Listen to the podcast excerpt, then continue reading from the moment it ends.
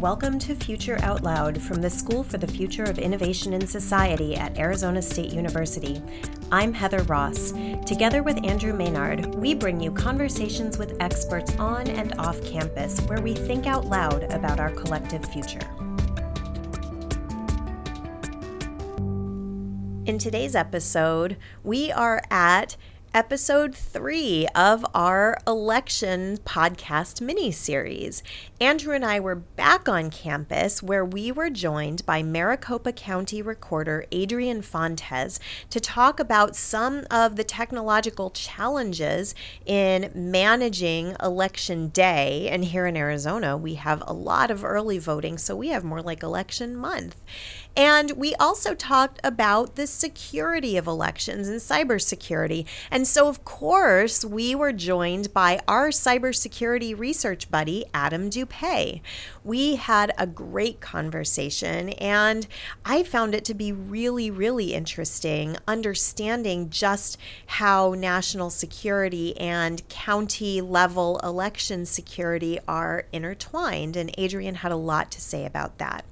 Before we get going, as always, thank you so much for being part of the Future Out Loud podcast community. We would love for you to help us expand the community by telling your friends and colleagues about the Future Out Loud podcast. And you can tell them, of course, that they can find Future Out Loud wherever podcasts are located. And wherever those places are, you can subscribe to Future Out Loud so that new episodes will just poof, magically appear in your podcast feed. You won't have to think twice about it. If you are interested in our old episodes, you can find all of those. If they're not already in your podcast feed, you can find them at our website, futureoutloud.org. So now, without further ado, on to part three of our elections mini series with Maricopa County Recorder Adrian Fontes and cybersecurity researcher Adam Doupé. Hi, Andrew. Hi, Heather. Hi, Adam. Hi, Heather. Welcome back. Yeah, it's good to be here. And hello, Adrian Fontes. Good morning. How are you? Good morning. I'm great. Good. And, you know, we should be certainly. Um, uh, cognizant that people might be listening to this at the night, but it's the morning somewhere. It's the morning somewhere. It's a big world. It is a big world. Right. So we have come together today to talk about elections and particularly the security around elections and the technologies that allow us to do elections. And I couldn't think of anybody better to talk about this than you, Adrian, because this is what you do. You make elections go. Yes, I make elections go uh, here in Maricopa County. It's what a lot of people, even the, who live here, don't know. It's one of the biggest voting jurisdictions in the United States. We've got two and a half million voters uh, registered. Uh, we've got five congressional districts completely inside of Maricopa County, and uh, you know we run a really, really, really big election uh, four times a year, as a matter of fact. Whether it's municipal ones, school districts, small stuff, up to the presidential elections that uh, have a big impact, uh, really across across the nation. Well, across the world. Yeah, you bet. You yeah. bet. So for people who, um, and I'm delighted that we have people listening to this podcast from every continent, uh, which is a very exciting and a little. There's some trepidation there. Um, what should people know? So you talked about we've got five congressional districts like how big is Maricopa County compared to other counties around the United States in size and in population? So Maricopa County ranks as about the fourth largest county in the United States, but it is also the fastest growing county in the United States of America. Okay. So you think of a place like LA County. LA Mhm. County's got about 10 million people. About half of the number of those folks are registered voters. Maricopa County's got about 4.6, 4.7 million people, 2.5 million registered voters.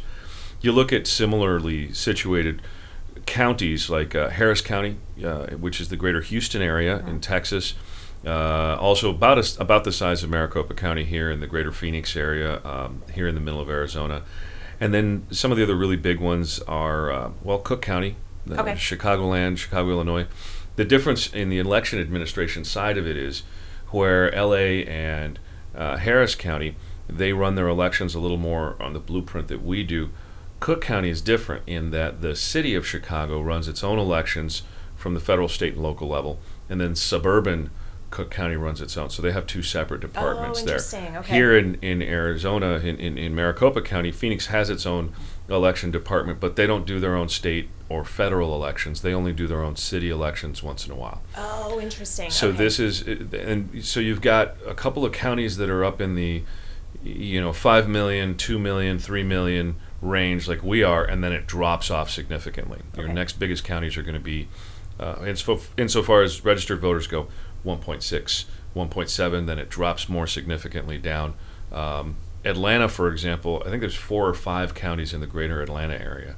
Uh, Denver, Colorado's got Denver County, Jefferson County, Adams County, and Arapahoe County in the greater metropolitan area. So here in the Metro Phoenix area, it's one big county. Okay. Uh, so we do all of it. And that is, and I, I know there's been a critique about elections in the United States that the administration of elections is at this r- small level, at the county level, and that invites a lot of, um, of I don't know if trouble is the right word, but because ballots look different, the technologies used in administering elections are different, and um, uh, you know, what do you think about that rather than having a national election system? Well, I mean, you, it, it- it's really part of the American tradition. If you go back to the way the United States of America was created as a nation, you know, we started with 13 very independent colonies who really didn't want to have a heck of a lot to do with each other. And you had a lot of local governments running things at that time uh, during a very agrarian period in human history. And that independent local control has never really left. So, where a lot of other countries will come into democracy later in time, after a big national revolution, they'll have national governments running these big uh, el- elections at that level. So, we really get our tradition from our history and the way we developed as a nation, uh, rather than making a conscious choice. This is how we should do it because of these reasons, right? So, uh, you know, we have to deal with all of that. Uh, good, bad, or indifferent is really a judgment call for folks who want to sit down and do all the analysis. Okay. Uh, I just want to get the p- practical done and Get count the out there, ballots yes. and, and get the job done. Right? Yeah. So in doing that, we'll leave that to the academics. exactly. Right. We'll leave that to the ivory tower. Yeah, to just think about it and talk about it without any real action, right? Um, no, clearly You're we so would never do that today. at ASU. That's we would right. never just say things without acting on them at ASU. Um, okay, so in the administration of elections, you certainly you make choices about how you're going to maintain the integrity of our voting processes. So, h- how do you make those choices? Or, a- and of course, people are concerned about the security of elections. People want to know that their vote got counted, and people want to also know that Vladimir Putin was not voting in our Maricopa County elections. Well, I, I, I can assure you that the Vladimir Putin to to whom you refer Mm-hmm. wasn't voting in Maricopa County. I think he was he was doing other things in other parts of the United States, perhaps, but not in our county. But how Um, do you know? Well, because we we know who's on our voter rolls. We have a very uh, a, a pretty sophisticated system of integrated databases that um, have uh, over time developed into something that uh, will probably end up changing again in the future and Okay. getting improved again in the future. It's not a static business. We're no longer using uh, paper voter rolls at uh, any of our polling places. Uh, we can update a lot of the information on our voters pretty instantaneously.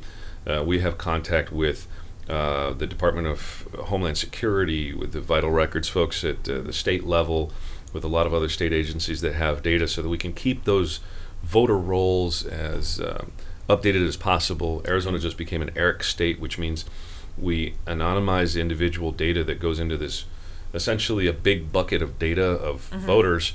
And then we get back lists of folks who have either moved, who have a new address. We, we work closely with the United States uh, Postal Service on address changes and stuff.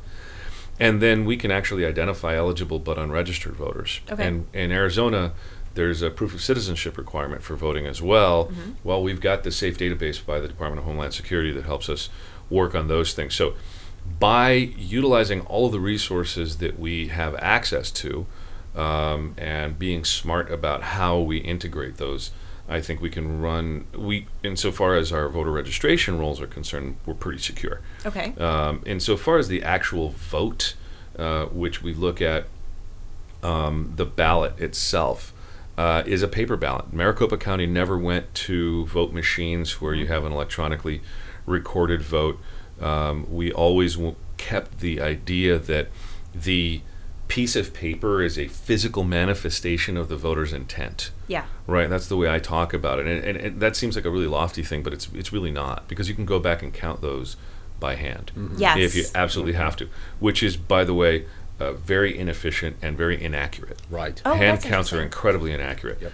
Um, so running them through the old optical scanners that we have that we're looking soon to replace with newer technology uh, is really much more accurate.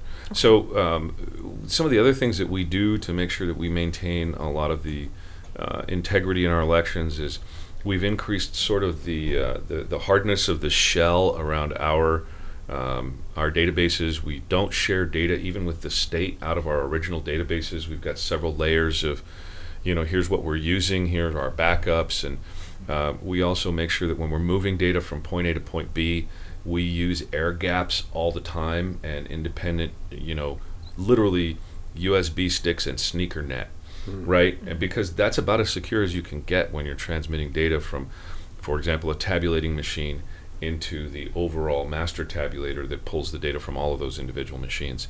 So from the big to the small and everywhere in between, we're uh, we're paying close attention to the security of our election systems. So, how do you test it? I mean, all that sounds like there's a lot of due diligence that goes into security.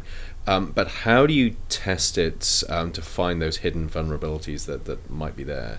Well, w- w- we use all of I think what would be called uh, standard, I guess standard practices, best practices. Right. Uh, you know, uh, we will occasionally have our uh, a, a, white hat team come in and probe for vulnerabilities. Uh, we'll do internal and external pen testing. We ask uh, trusted agencies to, to work with us all the time.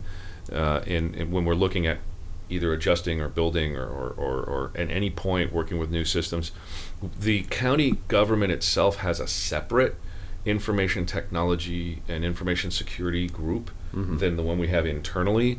So we're always bouncing back and forth with them. Um, we've got some contractors that are used by, I'll just say, uh, alphabet soup groups who are based out of like the Arlington, Virginia area, things of this nature. For example. So, for yeah. example, yeah. So, yeah, so, so we do. We operate at a really, really high level of security. At least we like to. Uh, we like to keep trying to operate as a, as a high level as possible because uh, 2016 was a terrible experience for our country, and the foundation of the confidence that Americans have in our election system was shaken, and that's not good. So we're working diligently and carefully and slowly and methodically to make sure that we rebuild that uh, one election at a time. Yeah, and and as you do that, one of the things that really fascinates me, and you you mentioned this this devolution of, of responsibility here. But how much do you work with your counterparts across the country to to identify new and different ways of doing things? Oh, we do it all the time, not Right. only across the country, but across the state. So, for example, in Arizona, we only have 15 counties. Um, Texas has 215 counties. Uh, so each state is different. There's 3,096 counties and parishes in the United States. Yep. Uh, and we we have all kinds of different ways to share information, whether it's through the National Association of County Officials, uh, whether it's through like MSISAC or EI-ISAC, some of these security uh, information exchange centers. Um, you know, there's there's there's all these typical things that you'd have in a specific uh, profession or interest group, right? Yep. You've got professional associations, professional certifications. For example, there is a CERA certification that I'm almost done with.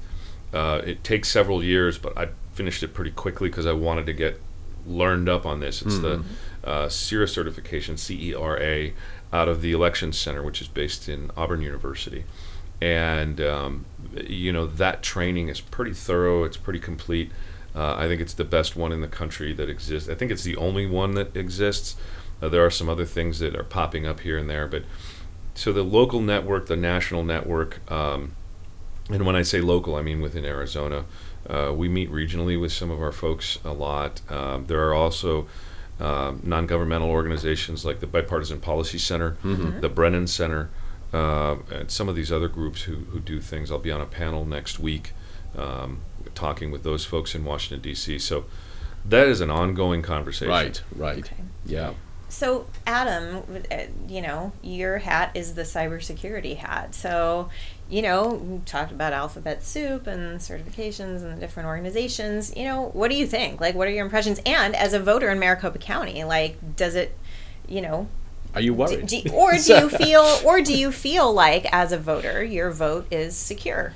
Ooh, good questions. I think actually what I'm actually really interested in because we've been talking about security and integrity, but what are the other constraints that you have to work in? Because from the outside and, and studying this very little, I haven't done any election security myself, but listening to people who have, it's one of the most complex spaces, I think, when we think about security and cybersecurity. question. so, can you talk a little bit about what are the other things that you're thinking about? Because obviously, the integrity of the vote is incredibly important, but you still have other demands and other uh, things that you have to accomplish. Well, let's let, let's isolate down just to election day, for example. Now, that's a small portion of our voters because, as you know, Maricopa County has a huge number of early voters. Uh, you know, seventy-two percent of the actual uh, registered voters are signed up, but that accounts for something like eighty-five percent of our turnout. So, Yeah. but we still have election day. We still have uh, precinct-based polling places.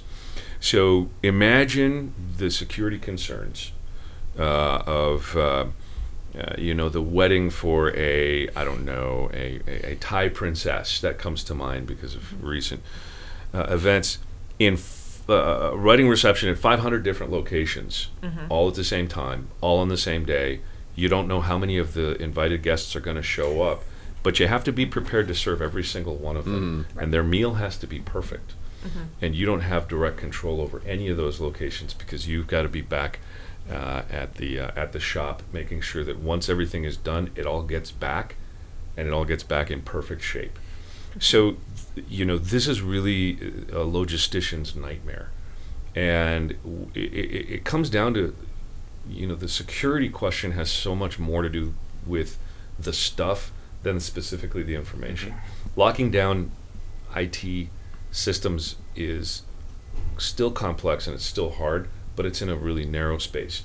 When you're talking about transporting equipment out and back and making sure seals aren't broken, making sure that it's all working, making sure that your 4,000 temporary employees uh, are following the rules and doing what they need to do, making sure, I mean, literally making sure that the nice lady at the church shows up with the key on time to open up so that you're you know you're, you're ready to go at, at six o'clock in the morning there are so many different concerns along the way and every single one of them has something to do with security and security insofar as are we making sure that people understand that we're doing the best possible job right because if you show up to vote and the place isn't open your confidence in the entire system is going Right. to drop Yes. Right.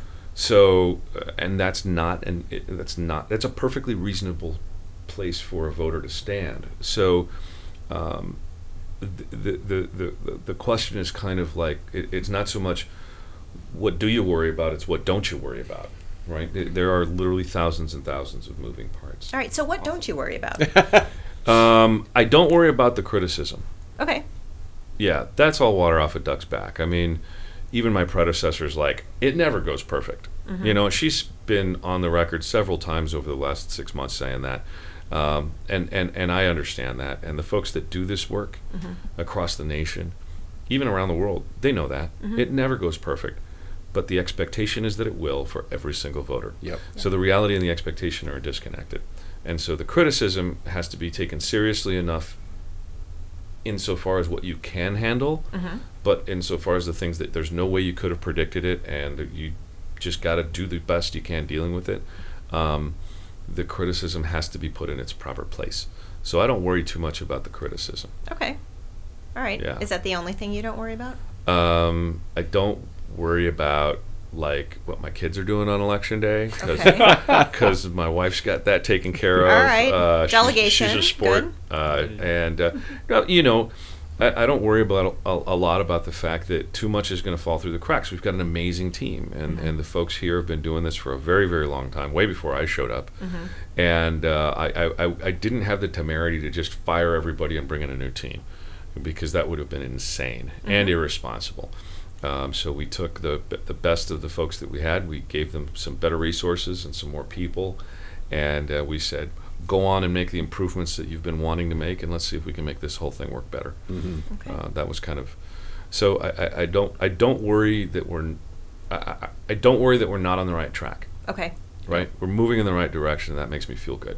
So, uh, of course, one part of this, and you mentioned that the criticism is that that fear of public perceptions undermining the, the validity of the system. I, so, how much does that that weigh on your mind? Not necessarily how good the system is, but how if people think that it's flawed, it's going to affect the de- democratic process. That worries me. right. That worries me because it is it is the epitome, it is the height of irresponsibility for someone to fearmonger about a system that works in order to gain political Right. edges. Mm-hmm. Yeah. And that to me is just flat wrong. Right. And it's childish. And I know that there are people that do that and try to do it at my expense uh, politically, to me mm-hmm. personally. But I think they're ignoring the fact that it does have this significantly negative impact on society in general because those bad stories are going to drive away your marginally motivated voters. Right. Mm-hmm. They're going to drive away these people from a system that's generally really pretty good uh, into believing that there's they have less faith in the system, less faith in their nation, less faith in Yep. their own neighbors that way, and, And- that's and- just bad. And of course, I, I this this is what really intrigues me in terms of the, the system. So if you were outside the US or even inside the US and you wanted to, to create chaos and you wanted to hack the system, social hacking seems to be far more useful and, and an easier way to do it than, than sort of cyber hacking. You know, you hit the nail on the head. I've said it several times. In 2016, the election systems were not hacked. Mm-hmm. The electorate themselves Right, were right, hacked. yes. We were made to believe that our systems were uh, broken and that there was widespread voter fraud and all this other stuff, which was totally not true. Right. And um, it's it's hard to fight against that. Yeah. It's hard to fight against so that. so so do you actually see fighting against that as something that comes under your remit or is that a, a broader issue that someone somewhere should be dealing with I think we should all be fighting against it. Right. I think that falls to every citizen, every beneficiary of this society, whether you're a citizen or not, whether, you know, it doesn't matter. Yep. If we don't have faith in the systems that hold us together as a society, if we allow that cynicism uh, to play games with our own ignorance, because we can't know everything about Right, everything. right. But if we let that create the kind of doubt that is that, that, that we can almost recognize as unreasonable, but but it's tasty, you know, it's like a, yeah it's like that- a candy that's right it's almost Yeah. impossible to resist Right, yes. yeah. It's like wa- looking at an accident when you're on the freeway Right. driving by. It's like everybody wants to do it. We all know that it's not a good thing to do. So looking at the negative about these really critical systems and absorbing it and repeating it, that's just bad. Yep. Uh, it's a terrible habit, but but you know we like our soap operas in America. We Mm. like our we like our pugilism, right? The fights on cable TV and and and and and and there's nothing wrong with that. Well, I like conflict too. there might be some things wrong. Well, I don't know. Look, look this, this old Marine's never going to run away from a fight, but uh, in the right place and at the right time. That's fair. That's Yeah. fair. Yeah. So, you know, last year, those of us who follow even peripherally the sort of um, the the hacking world and the both the white hat and black hat hacking world will recall that at DEF CON, some like young kid very, very quickly broke into the voting machines that are most widely in use. Now, these are not in use in Maricopa County, nor do we have hanging chads. So I should say that in Maricopa County, we have avoided two of the greatest pitfalls in that, you know, process of recording one's individual vote, which is great. But are there how should we think about that exercise at DEF CON? How should we think about that, you know, poking that big hole in the machines that so many Americans use to cast their vote? Is it valuable that this kid did it? Uh, It, certainly, it was a show, it was performance art in many ways is it valuable for us to say, oh, okay, well, there is a real problem?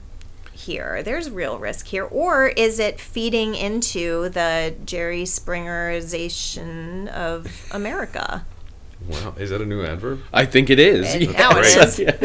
Uh, so you. I took Yeah, it's no, my like, age. This is a good one.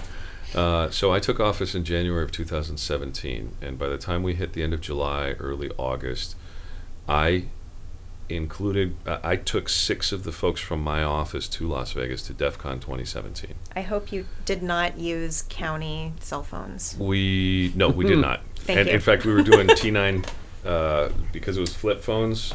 That we yeah no it was uh, we we used all of the security measures. We paid our registration fees in cash like everybody else does because we didn't want our credit cards there. Not Bitcoin? But I will tell you no. no. But I will I will say this: um, we learned more about our own systems in that 36 48 hour exercise mm-hmm. by watching people look at our systems from that hacker's perspective hmm. Okay. white or black mm-hmm. right? Because the the hackers really their their deal is can i break it mm-hmm. right? And how can i break it? How Right. can i make it do things that it's not supposed to do? It's Yeah. a very interesting creative uh, imaginative mindset. And the reason that i wanted to take our folks over there was because i wanted them to see our own system that they had been working with for years and years yeah, yeah. through somebody else's eyes. Because i had really started learning about it from them and they had great ownership in it because guess what? They created it. Yeah. Mm. they wrote the code.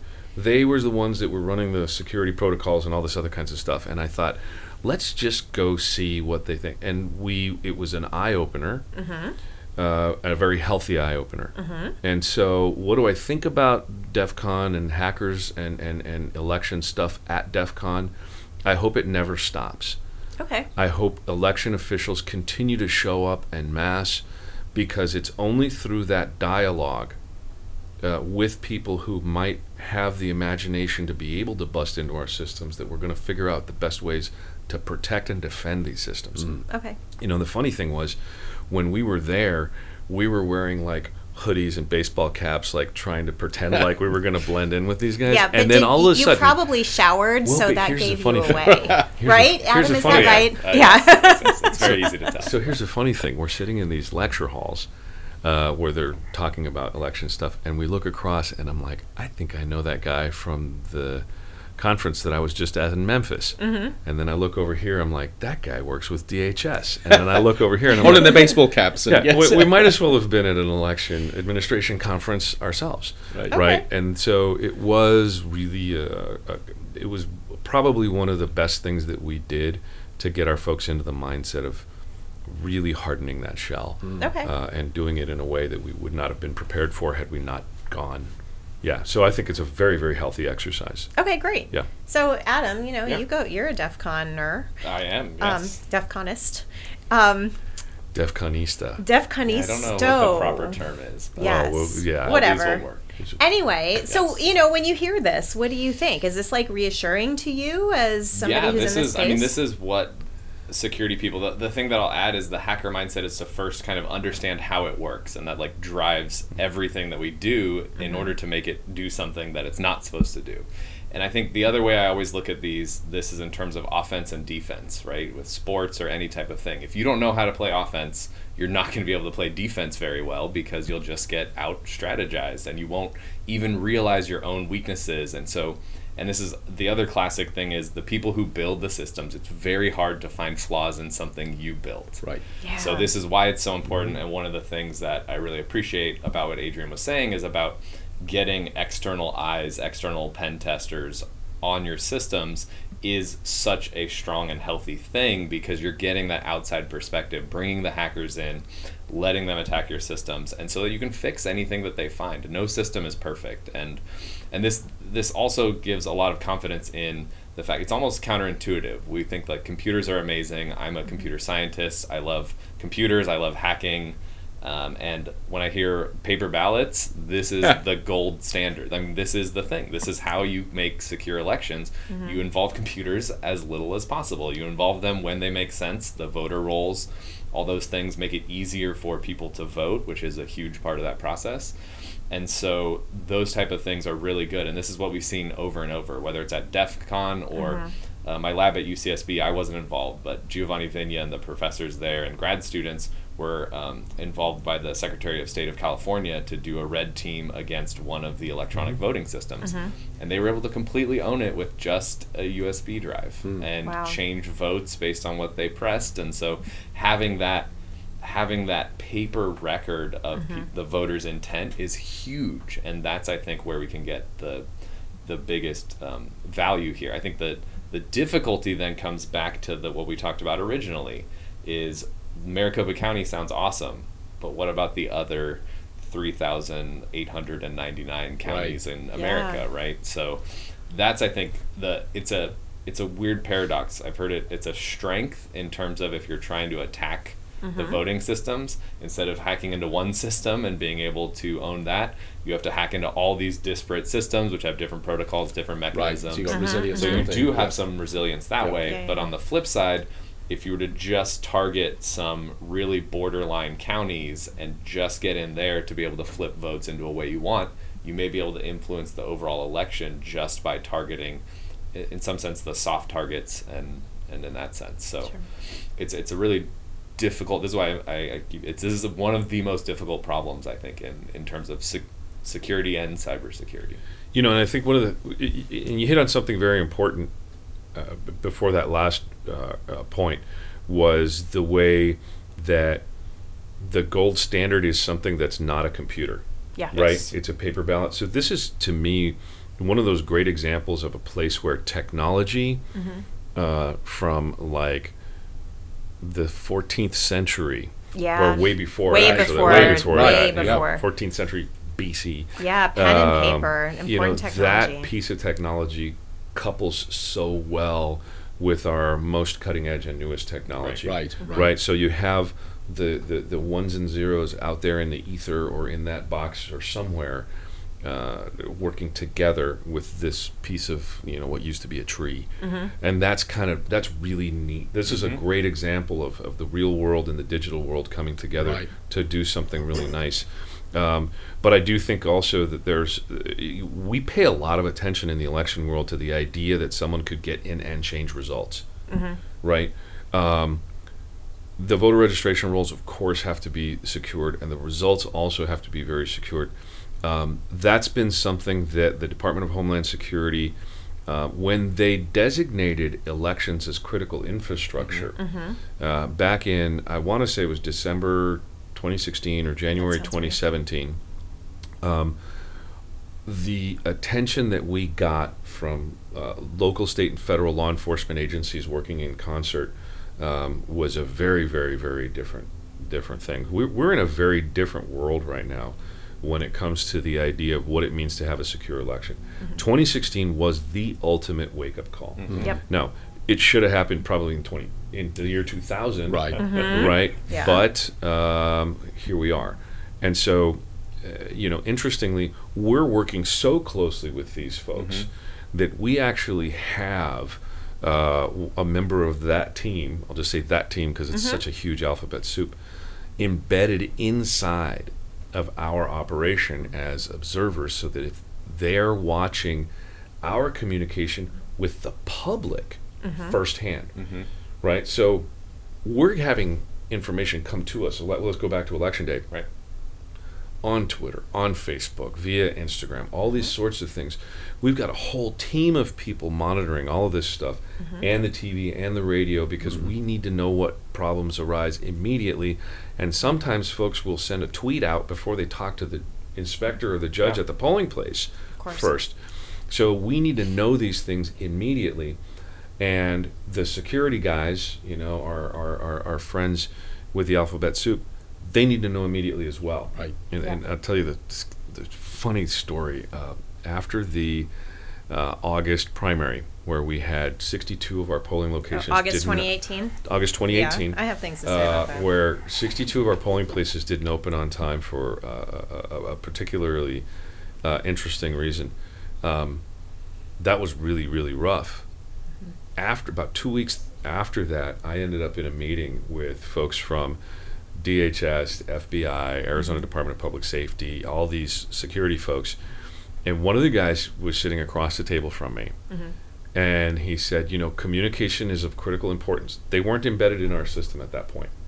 He said, because it would be really nice to know that we've got a massive logistics issue and not a terrorist attack when 60 of our locations don't open up. Oh. And he looked me right in the eye when he said that. And I was like, yeah, no kidding. I'll bet that's true. Um, and it never occurred to me because that's not my job Right. Yeah. right? That that was what they were thinking about. And so that gives me a lot of confidence because these guys operate in there's three goals that they look at. Number 1, crime. Is there some kind of election type crime? Number 2, terrorism, right? And number 3, voter suppression. Yeah. Those are the three things that they're fighting against. Uh, and they are very clear in their mission uh, in these groups that are protecting our elections uh, through this integrated law enforcement uh, view. We keep them at arm's distance Sure. Because we're not an enforcement agency, uh, but we certainly want to work in concert with them to secure the process. Right. Yeah. Well, I think don't you also want to keep them at arm's distance so that they can do their job better by re- retaining that sort of external eye rather than being Well- part of the team that all of a sudden develops this very human tendency to ownership and, you know, being protective of the system that you developed and things like this? Well, for me, I mean, look, I, I, I'm I'm an attorney by trade, and um, I, I don't want them involved directly in what we do because it's a civilian exercise. okay. I, I don't want a guy with a badge and a gun running elections. Sure. That could prove bad. Yeah, yeah, yeah. And I want this to remain as purely civilian run, as far away from law enforcement as possible, Okay. because we don't want to be intimidating folks. We don't want our voters to feel like there's a problem. And the reality in the, United States is some folks don't like law enforcement, and they don't have to. This is America. Sure. And so we want to keep this as we want to keep them there close enough to where we can chat with them, make sure they've got their eyes on us uh, and their eyes on the bad guys, quote unquote, if they exist. Uh, but we also uh, want to make sure that they're far enough out of the way that we can do our job for voters That's uh, without them being engaged. So communication then is the key, right? And making sure those channels stay open. Yeah, it really is, and that I think is the key with just about any endeavor where you have so many moving parts and so many people interested. Yeah. Right, Right. which is very different from other critical infrastructure, which I always think of as power systems, uh, the power grid, water systems, right? These these critical Right. national infrastructures. The public's not interacting with those systems on a at least the the generation Well, of till the dam breaks, Until Right, it goes, right, until right. goes And wrong, then right? yeah. Yeah. Well, whereas it's not there, people are coming to a power station all the time, and then you are so you have a, a much more difficult problem in Right. some ways. And and it's it's you know we had one incident as I recall in the fall in the November 2018 election where an individual arrived at one of our polling places uh, with a firearm. I, I don't know that he had it on. sh- You know, I think it was still in its holster, but just the fact that he was there was a real security problem. Yeah. Um, and that was dealt with very quickly um, by our local law enforcement folks. But and we knew that it was happening right when it was happening, and that was that was diffu- that situation was diffused very very quickly. Um, didn't get very much press or anything because it just bam it just happened, and that was great. Yeah. Uh, a good result. But you're absolutely right. This is a very different space as a critical infrastructure uh, designation. It's not a nuclear power plant, right? Right, It's right. not a dam. It's uh, something that people actually walk to, want to walk to, and have wonderful discussions over. You know, I don't know, wine and cheese and Mhm. whatever. Um, you know, beer and pretzels. Uh, it doesn't matter. We we want to do this, and so that's a different attitude. Yeah, for those folks. And as you mentioned, the com- their confidence in the process is part of the process itself. Right, almost. right. Building that trust and that Exactly. trustworthiness. yes. Absolutely. Now, a, another big piece of what I've seen your office do to help build that uh, voter confidence has to do with you mentioned that the vast majority of votes that are uh, cast in our elections here in Maricopa County are done not on election day, but are done early. Um, whether they are early mailed in or early turned in on election day. One of the concerns that I have heard over and over and over from people is, well, I don't like to mail my ballot, or I, you know, I don't like to even turn in my ballot, or I don't want to be on that permanent early voter list because I don't trust that my vote's going to get counted. I want to go to election day in person. Now, one of the things that I saw your office do again goes to communication, where you can sign up and get a series of really very pleasant texts or emails from you, Adrian, um, that says your ballot has been received, your ballot has been counted. Now, speaking as somebody who had their name on one of those ballots at one time, that was very reassuring for me. I put my ballot in my mailbox with quite a lot of trepidation, despite my undying uh, faith in the U.S. Postal Service. Um, but how have you know how have you experienced that that's another as i see it use of technology to help improve that voting experience by improving voter confidence. And maybe, sorry if I can add Yeah. just a little bit, if you could talk a little bit at a high level about mail-in ballots, because some people may not. I was not really even familiar with that until I moved to Arizona. Yeah, Arizona. it's a it's Yeah. a it's it's a uh, it's a creature of the American West. Uh, Essentially, the way it works is, um, well, I'll, I'll walk you through the history real quick to explain it. The way it used to work is you vote absentee, right? And in Arizona, every voter got a little postcard that said, "Would you like to vote absentee? We'll send you your ballot." And they would sign off on that and say, "Yes, send me my ballot." And then we would send it, we'd get the postcard back, process it, send the ballot out in an envelope. The voter would vote the ballot at home. Um, they would sign the affidavit on the envelope, and we would use that as the the signature verification, which is more secure than photo ID. Uh, that would get mailed back to us. We would verify against the signature from the voter registration card or rolls, and then we would open the envelope and count the ballot.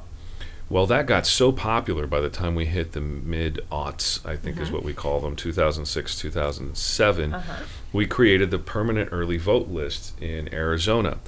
Uh, we are not an all vote at home state like Oregon or Washington or Right. Colorado now. Uh, they mail ballots to everyone. We still have this list. And if you're on the list, you can sign up for it when you register.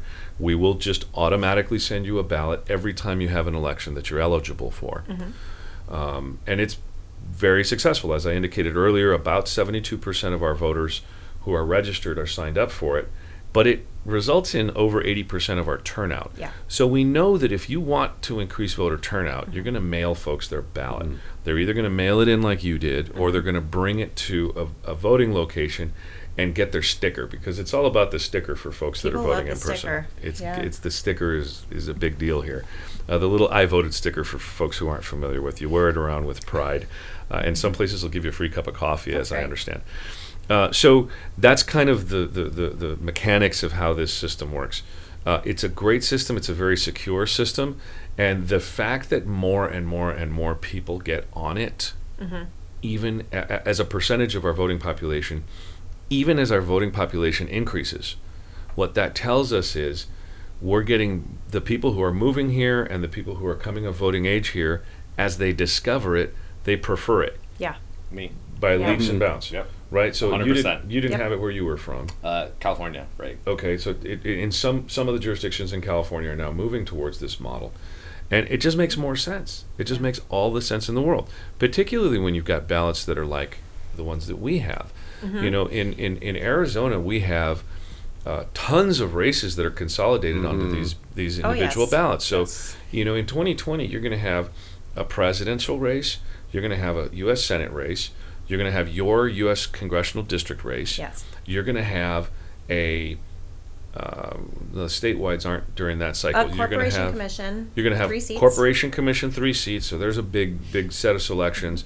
You're going to have state senate, two state house of representatives. You're going to have a whole bunch of probably local officials. Then you flip the ballot over, and you're going to have 30 or 40 judges that you'll vote to retain, Which either is yes or no. Its own set of crazy. which is Yeah. I'm just I'm getting overwhelmed as a voter. Just Yeah. Right, about yeah. this, and then considering and then ballot. And you've even done this before. and I have Yeah. yeah, I had the same experience. You're and, like, and, oh, there's the Arizona- back. and then we have a lot of direct democracy here, where you're going to have initiatives, you're going to have referenda, uh, folks voting on whether or not to raise taxes or Mm-hmm. re- legalize cannabis or do whatever it is that people do. Right. So the idea that you're going to go somewhere, Mm-hmm. potentially stand in line. Hopefully, we've solved that problem. Uh, check out one of these ballots, and then have the social pressure of having to sit there and complete the entire ballot, which is a big deal when you talk to voters. Yep. Some of them will rush through their ballot very quickly and not complete it because they don't want to be standing in that booth so long, Yep. taking up Yep. space. Oh, yeah, Folks that go vote that. Mm-hmm. are very polite. These are good citizens. They pay their mortgage on time. They pay Mm-hmm. their taxes.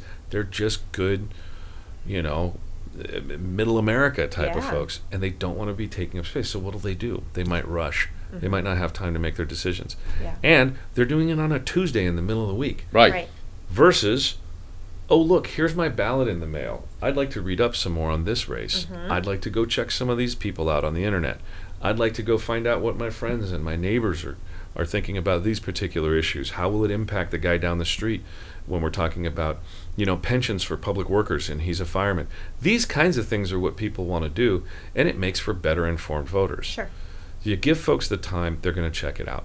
Uh, and I think that it's, you know, I'll go out on a little bit of a limb here. I think it's insulting when people want to rush folks through and, and automatically categorize American voters as they don't care, they're not going to pay attention to the issues.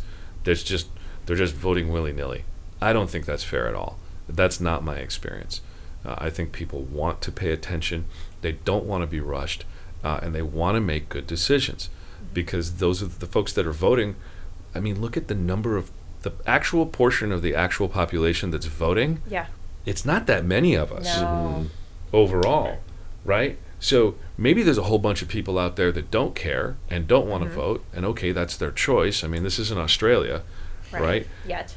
No. Are we going to join Australia? Is I don't think No, they have big, ugly spiders down there. I'm not a, I'm not a fan And like of the that. I think you have to go crocodiles are there. showing up in odd Yes, places. that's This true. was an Yeah, announcement, yeah, right? but- Like but- just be aware there's going to be snakes where you don't expect So- them. so- like have a nice day. Yeah, so Yeah. My, my voting uh, because because Australia has mandatory Permanent, voting. yeah, I yeah. don't I don't think that we should force people to. But they have Pay a sausage penalty. sizzles on election day. They have sausage. Well, you know, You could have that without it's a mandatory. look if you were uh, uh, look if you were doing like what we did once. Uh, this the Sunday, not the Sunday immediately prior to election day, but the Sunday prior to that. Yeah. uh, a group of pastors approached us, and, and this, this they, they said, We want to do a souls to the polls.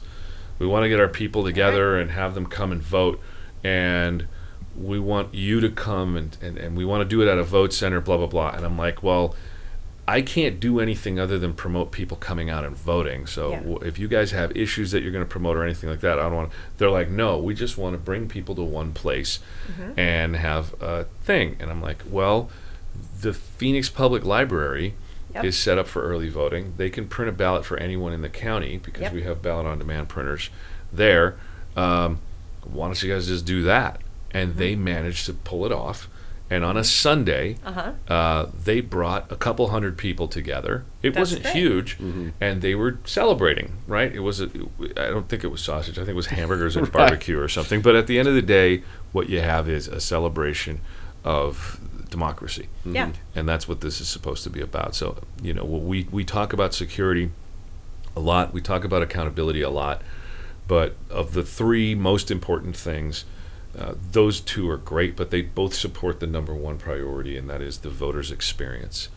Uh, if- and the voter's experience speaks to the idea of confidence. It speaks to the idea of making sure that we are doing what we need to be doing because it's the right thing to do Sure. uh, for our fellow citizens. That's great. And Yeah. as it tur- at the end of the day, the voter experience is what drives the American experience. Yeah.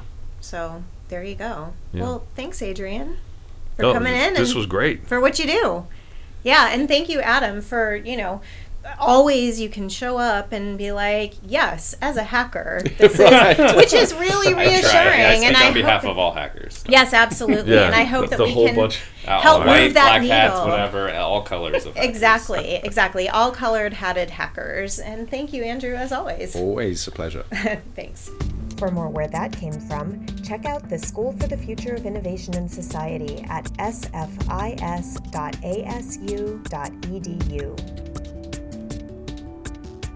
Future Out Loud is produced with the support of the School for the Future of Innovation and Society and the Risk Innovation Lab at ASU. Mark Van Hare created our music. Our website is futureoutloud.org. Subscribe to Future Out Loud on iTunes or SoundCloud or wherever you get your fine podcasts.